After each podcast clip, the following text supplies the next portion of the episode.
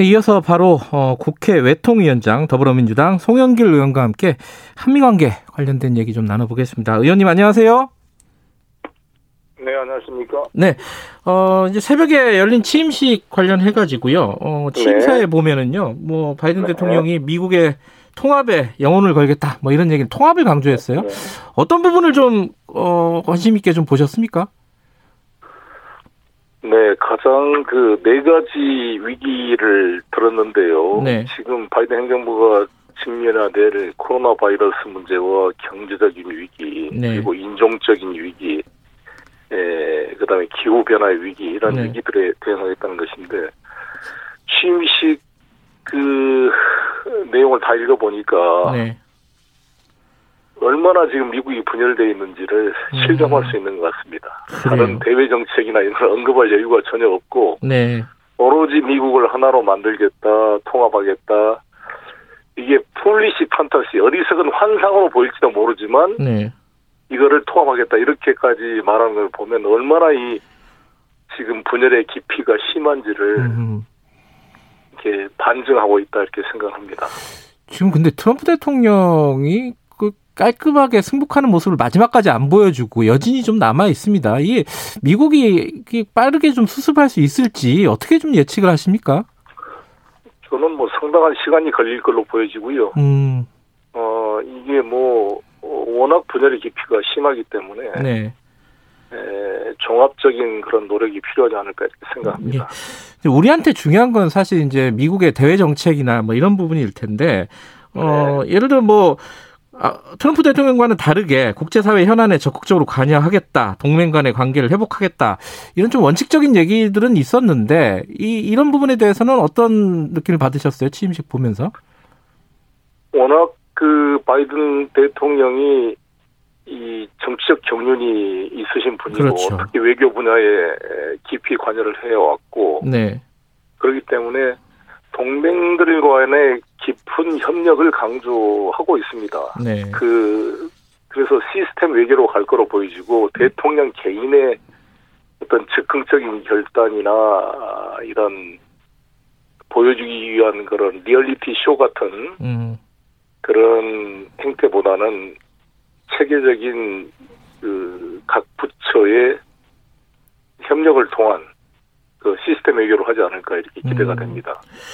지금 바이든 행정부의 외교 안보라인 청문회가 있었잖아요. 네. 그때 보면은 토니 블링컨 국무장관이 이런 네. 문장을 썼어요.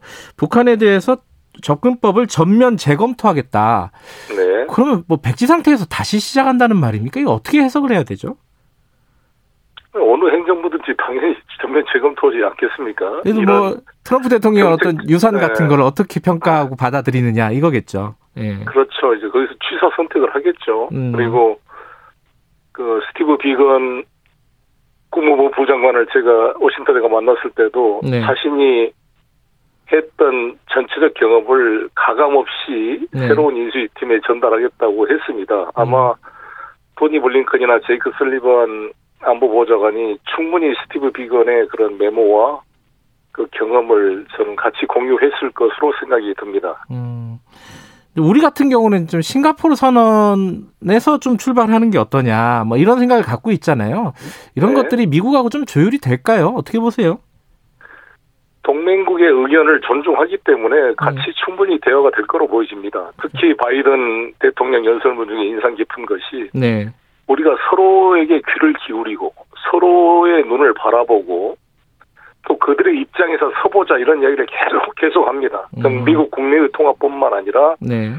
세계를 하나로 또 통합시켜야 될 어떤 책임이 미국 대통령에게 있는 거 아니겠습니까? 네. 그것은 지금의 코로나 바이러스 문제나 기후 변화라는 이 심각한 우리 인류 전체에 다가오는 위기는 어느 음. 한 나라의 힘으로 해결할 수가 없습니다. 음.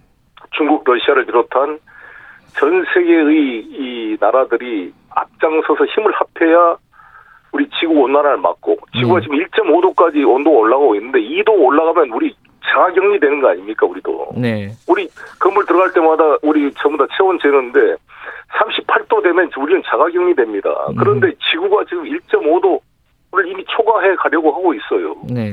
그럼 우리 인류 전체가 지금 이 존폐 위기에 쌓여 있는데 네.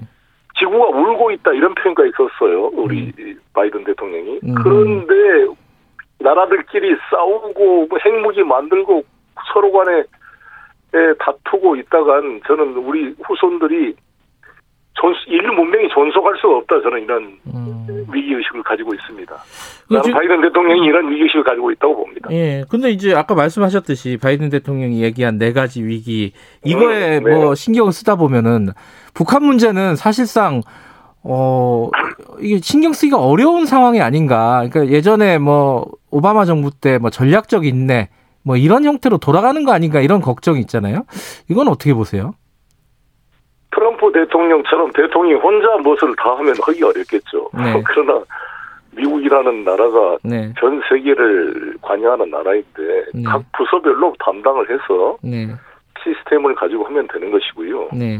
특히 토니 블링컨이나 제이크 설리반은 이란 네. 핵 합의 과정을 주도했던 역할이 있고 특히 웬디 셔먼 지금 부 국무부 부장관은 제네바 합의에서부터 관여를 했고 네. 또 울브라이트의 핵심으로 울브라이트 국무장관과 함께 평양을 가서 김정일을 직접 만나 아, 미사일 문제 같은 협상을 했고요. 네. 또 이란 핵 합의를 주도했던 분이기 때문에 네. 풍부한 외교적 경험을 가지고 있습니다. 음흠. 그래서 어, 충분히 해갈 수가 있고 특히 한 번도 공직 경험을 하지 않았던 트럼프가 대통령이 됐는데 네. 바이든은 38년 상원 의원을 했고 네.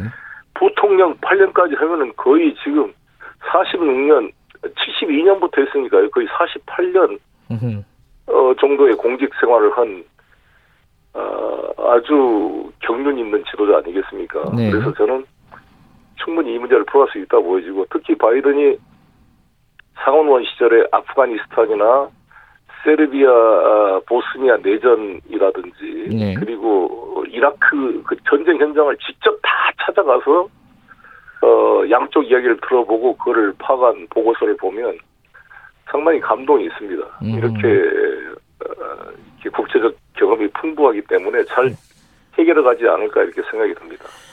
그 오스틴 국방장관 지명자가 그 얘기를 했잖아요. 그 네. 북한을 어, 러, 시아 이란, 중국과 더불어서 미국이 직면한 가장 시급한 위협이다.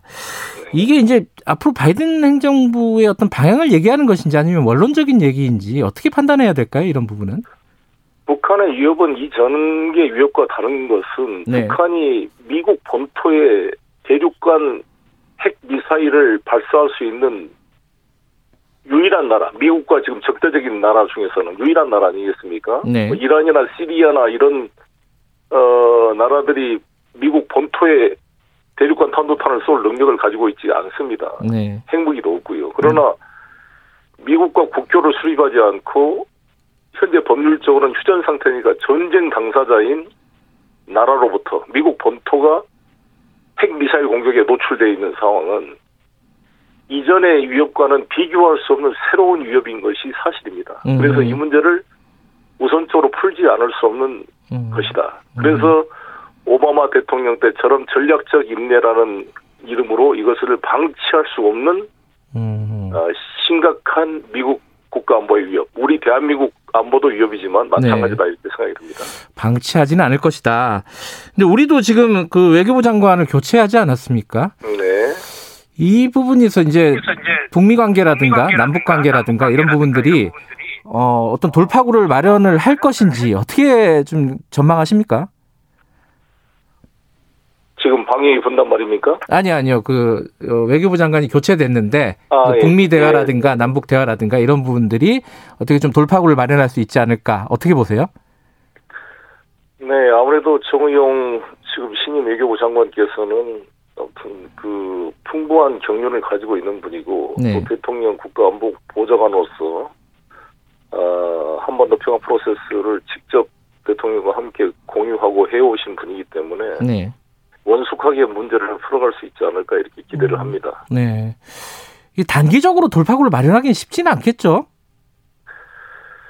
우리 하기에 달려있다고 생각합니다. 저는 항상 음. 한미 관계는 미국인들보다 우리가 더 잘하는 거 아니겠습니까? 그렇죠. 이것은 음. 우리의 생명이 걸린 문제이고, 네. 어, 또 우리가 이거를 떠안고 풀어가야 될 또 핵심적 이해 당사자이기 때문에 네. 훨씬 더 저희가 강력하게 미국을 설득하고 또 서로 간의 입장을 조율해서 네. 한미 간의 신뢰를 가지고 북핵 문제를 풀어가는데 저는 북핵 문제를 푸는 항상 원칙이 같이 갑시다 플러스 역할 분담이 필요하다 이렇게 생각합니다. 음. 같이 갑시다는 미국과 한국이 보조를 맞춰서 한 발자국도 서로 틀리지 않게 같이 가자. 예. 그걸 좋게 보면 좋지만 나쁘게 보면은 미국의 허락 없이는 아무것도 할 수 없는 음. 그러한 수동적 존재가 되기 때문에 네. 미국과 신뢰를 상호 공감을 기초로 우리가 과감하게 우리가 남북 관계를 풀 건 풀어 나가면서 역할 분담을 할 필요가 있다 이렇게 생각합니다. 알겠습니다. 같이 가고 또 따로 어, 앞서 나가는 부분도 좀 있어야 된다는 말씀이시네요. 자 여기까지 듣겠습니다. 고맙습니다. 네, 감사합니다. 국회 외통위원장 어, 더불어민주당 송영길 의원과 이야기 나눠봤고요. 자 김경래 최강 시사 1부는 여기까지 하고요. 2부에서는요. 어, 오랜만에 만나보네요. 어, 하태경의 정치 인사이드 새로운 코너 마련했습니다. 그리고 3부에서는요. 저희들이 어, 그, 네, 어, 쿠팡 물류센터 관련된 얘기 좀 준비했습니다. 이 물류센터에서 죽어가는 노동자들이 너무 많아요. 어떻게 해야 될지 잠시 8시에 돌아오겠습니다.